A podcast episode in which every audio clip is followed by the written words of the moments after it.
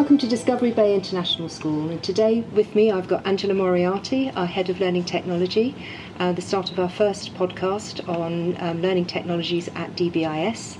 And our first subject is helping our students to develop healthy digital lifestyles. Welcome, Angela. Thank you, Sheila. Um, one common question I think a lot of parents ask is how much is too much time on a digital device? Oh, I knew that was coming. I get asked that. That's probably the most common question I get asked. I get asked that at every parent workshop that I lead, and I'm going to give you the same answer that I give them. I won't answer that question with a number. Um, I could ask a class of 25 children that question, and I would get at least 10, maybe 15 different answers. I could ask a room full of parents that question, and again, I'd get so many different answers. Um, you can read many, many research papers on the right amount of screen time, and again, so many different bits of advice that you would read.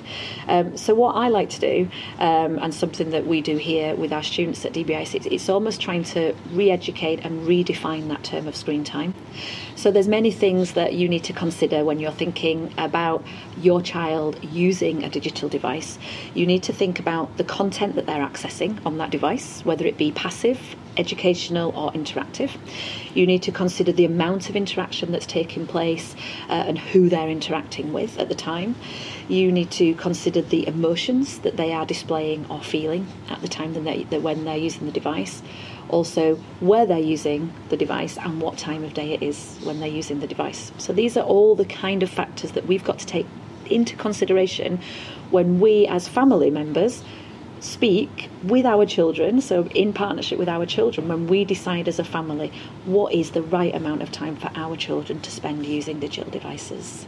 What, what do you mean by passive? Passive. Okay, so any research paper that I read um, will always say that educational screen time does not count towards screen time. If you are a family that is determined to set an amount of time with using digital devices, then if that is schoolwork, it's not included. So if the child is at school and you know that they're going to be using a digital device at school, that doesn't come out of their daily allowance, let's say, of screen time.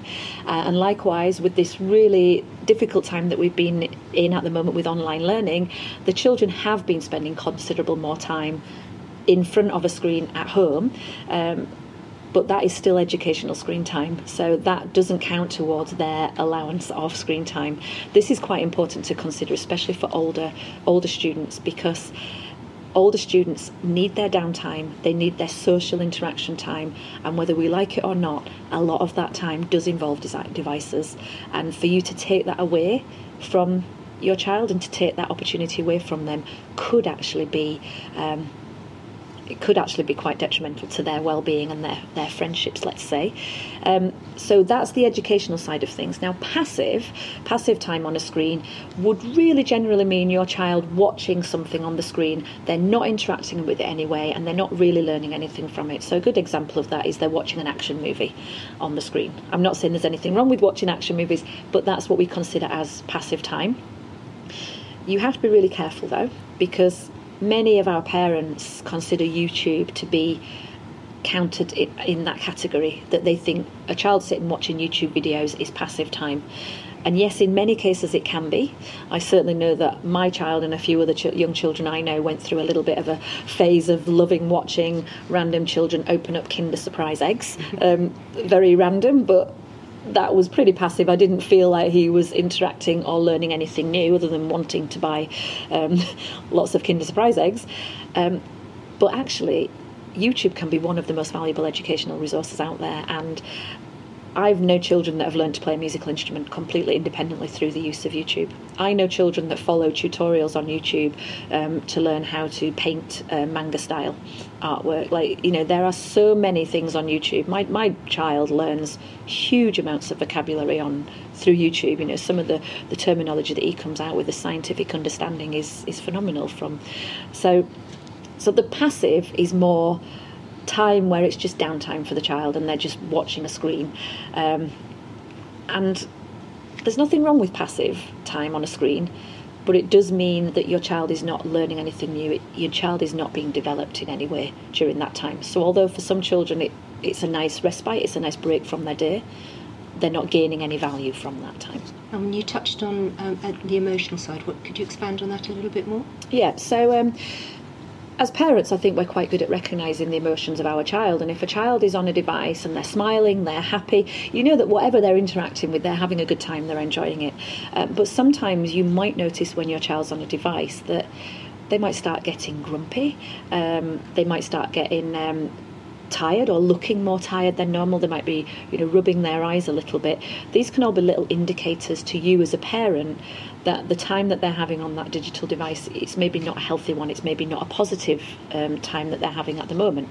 Um, now, here at DBIS, something that we do with a lot of our students, something that we like to teach our students is we like to get them to think about their emotions and we like to teach them to look for the warning signs of when their time on a digital device is not healthy for them. We talked about the, the theme of this podcast today being about helping our students to develop healthy digital lifestyles. Well, the way we approach this here at DBIS is we teach all of this through the concept of balance, and we get our students to look at the time that they should spend on a device and what they should be doing to counteract that, let's say. So, if a child thinks that they should be allowed to spend two hours playing games on a device, then how are they going to counteract that? Are they then going to spend two hours being physically active? Are they, are they going to get outdoors? Are they going to spend time interacting with the family, playing a game with the family away from the device? We, we try and get our students to think about things that they're going to do so that they can constantly create create that healthy balance. And one of those big things that we talk about with them is that ability to recognize your emotions and to know when you spent too long on the device. So, if, for example, um, they recognise that they're feeling a little bit more tired than usual, if they recognise that they're getting cross because they've just lost a life in the game that they're playing and it's made them really angry, they're recognising that they're they desperately need to go to the toilet but they're not stopping mm-hmm. themselves, they're not going to the bathroom, they need to realise I'm not having a healthy relationship with this device right now, and this device is not is not good for me and my health at the moment. And this is presumably something that parents should also be just yeah. So so parents and obviously younger children are maybe not as good as at this as slightly older children are. So that's that's a really important thing for for parents as parents, for parents to start if they recognise those signs before the children are then the parents it would be really great for the parents to to chat with the children about oh I noticed that you're you seem a little bit upset with that game at the moment is that game good for you right now you know are you having a good are you having a good time on that device right now or is it is it making you cross? And just have those open honest conversations with your with your child but emotions can be a really big indicator as to whether you've spent too long on a device or not. Another question we quite, quite often get, Angela, is um, monitoring at home. Mm. Um, parents ask, should they be monitoring, and if so, how? Yeah, I think monitoring is hugely important. I think monitoring um, is something that we do here at DBIS, and of course, you, you need to do that at home as well. But it's what people mean by that term monitoring, and, and monitoring can look very different depending on your family situation, depending on the setup that you've got at home. Here at DBIS, obviously, um, we, we have filters in place so that children can't access things that they, they shouldn't be able to access. Um, but we also have monitoring software which, which captures if we've got students uh, maybe using digital tools in a way that we would not expect them to. Um, and we are able to then take those captures and use them to educate students going forward, to educate all of our students. If we see trends happening, uh, people accessing something that we haven't heard of before, uh, we're able to then look at that and educate our students on that. Um, we also, of course, I mean, one of the biggest things that, that, we talk about with our staff here at DBIS is, you know, the, the best monitoring is you being a presence, being a presence in the room. So, in terms of at home, I think the strongest type of monitoring that you can do is by having a presence with your child. So, having an open, honest relationship with your child so that they know that you can always have a look, see what's going on, what they're doing on their device at any time. Um, if you ha- if you stick to those basic ground rules, especially with younger children, of only allowing the device to be used in the main family room where there's an adult present, then this is really easy for you to do. However, more recently, and we this is something that's come up a lot with a lot of parents recently, we've been thrown into this situation due to COVID where we've got maybe three or four children in a household all needing to access the Wi-Fi and needing to access live online lessons at the same time, and it's not physically possible for them all to be in the same room, so they've had to go off into separate rooms. We've had young primary students unsupervised in a bedroom on a digital device, so we get asked that question: What can we do to make sure that they're doing what they should be doing, that they're focused. I'd always ask that you regularly drop in and out of that room so that they know that you're always present, you could always be there. Um, and then, of course, I'm not a huge fan of blocking things from children, but you can certainly have, um, you can set up your home network to filter things. Um, and there are apps and tools out there that you can use to be able to monitor and, and just check in with what your child's been doing on their device as well. Um, so I, I think that I think it is important. I think, yes, we should be monitoring. We have to know what our children are doing. Of course, we do. If we're going to put a device in our children's hands, then it's our responsibility to make sure that we're keeping them safe while they're using that device. And uh, another question parents often ask is gaming. Um, Ah, now gaming. I uh, we could do a whole separate podcast on gaming. Um, it's funny when we start we've got a, a unit that we do with our year four students um, which is all themed around gaming and the children. They look at the positives the negatives of gaming. And it's funny when we start the unit and we ask children to share what they already know about gaming there are many children that are a little bit nervous about saying that it's a good thing. And we often get children saying gaming's bad gaming's bad for you. And a lot of parents think that gaming is bad and there's a much bigger picture to that much bigger picture to it than that and, and I'd love to save that for a separate podcast um, but we we have to realize that again just like we talk about screen time there's different kinds of gaming there are so many different benefits and positives that you can get out of gaming um, but of course there are also those dangers and those warning signs that you need to be aware of so I think I think we could definitely do a chat about that. Um, well just before we finish Angela um, have you got any final tips? As I know you're a parent of two primary children, and I'm sure you have a I am. I am. Yes, I've got two well. two children in here at DBIS, and um, I would start by saying I know it's not easy.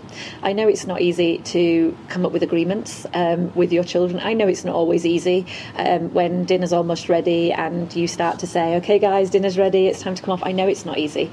Um, I'll share a little tip actually. That it was a tip that I read in a book once, and it, it's such a lovely tip, especially for younger younger children. Um, you know, when children are watching something or they're in the middle of a game, um, it is very hard for them to just suddenly stop. No warning, you're just expected to stop and put it and put the device away. Um, and I read in this this book once that um, one little tip is about five minutes before you want your child to stop using their device. Just sit down just sit down with them and show a bit of interest in what they're actually doing. And that's actually a good tip full stop anyway.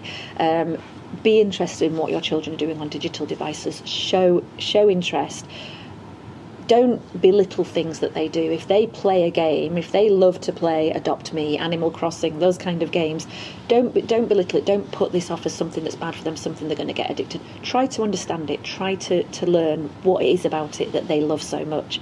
Um, so that it gets to that five minutes before you want them to come off the device sit down show that extra little bit of interest interact with them as you interact with them you'll be surprised that they'll actually look more at you than the screen so then slowly, um, those endorphins that are keeping them engaged to that screen, they, they will slowly lower, and then they'll they'll they'll look at you more, they'll interact with you more, they'll answer questions with you more, and then it'll be very easy to say to them, okay, let's let's pop this aside now. Come on, dinner's going to be ready soon.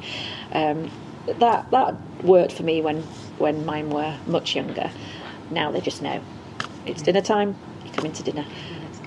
Well, thank you very much again, and uh, that's the end of uh, our first podcast. We hope to do a few more on around learning technology going forward because it's a vast area, um, and uh, we'll be back in a few weeks. Thank you very much. Thank you.